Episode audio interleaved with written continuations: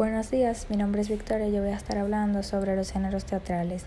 En primer lugar tenemos la tragedia, es un género teatral en donde la muerte, destrucción y los desenlaces fatídicos son los principales argumentos que se desarrollan a lo largo de estas obras. La tragedia y comedia son la base del género teatral.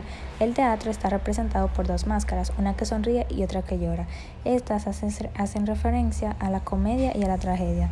La comedia es el género dramático opuesto a la tragedia y por lo tanto está relacionado casi siempre con, con historias con finales felices.